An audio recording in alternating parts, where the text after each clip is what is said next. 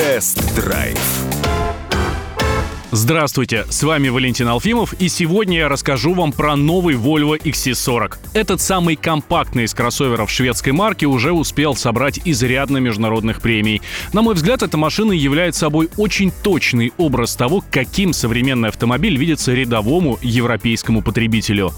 В нем отразились едва ли не все современные тенденции, и поэтому он получился таким мультимедийным, я бы даже сказал, айфоноподобным.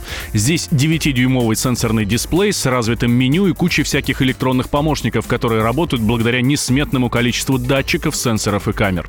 Вернее, должны работать, если бы не реалии российской действительности.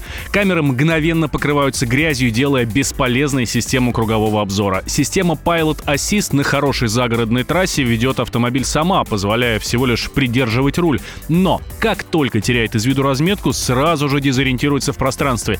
Если это происходит в повороте, что бывает достаточно часто, то становится страшно, потому что машина норовит уехать в отбойник. Да и функция самостоятельной парковки, как выяснилось в наших дворах, совершенно бесполезна. Автоматизация включения обогрева сидений и руля скорее раздражает. Выйдешь из машины в магазин буквально на пару минут, а они уже греются по новой, приходится отключать. Красивая нарисованная навигация умеет подгружать пробки из интернета и показывать полосы движения, но при этом не знает о целом ряде кирпичей в самом центре Москвы рядом с Тверской улицей. И почему здесь нет ограничителя скорости, без которого в обвешенном камерами мегаполисе нынче не жизнь? Но, впрочем, нет ничего легче, чем критиковать машину, а XC40 все же заслуживает похвалы.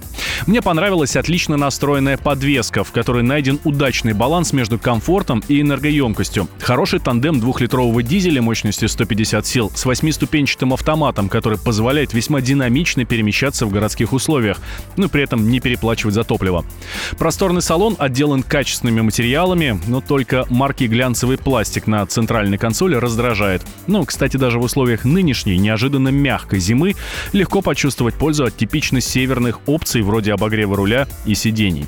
А еще, конечно же, стоит отметить продвинутую аудиосистему Harman Kardon, которая дает очень объемный и качественный звук, отлично отыгрывая весь диапазон частот. Вот только нужны ли все эти навороты, если с ними цена машины выходит под 4 миллиона рублей? Но если взять полноприводную дизельную версию в умеренной комплектации Momentum за 2 миллиона 695 тысяч и приправить ее горсткой действительно важных опций, то за понятные деньги вы получите едва ли не лучший в своем классе компактный кроссовер, который доставит немало удовольствия от вождения. С вами был Валентин Алфимов. Водите с удовольствием.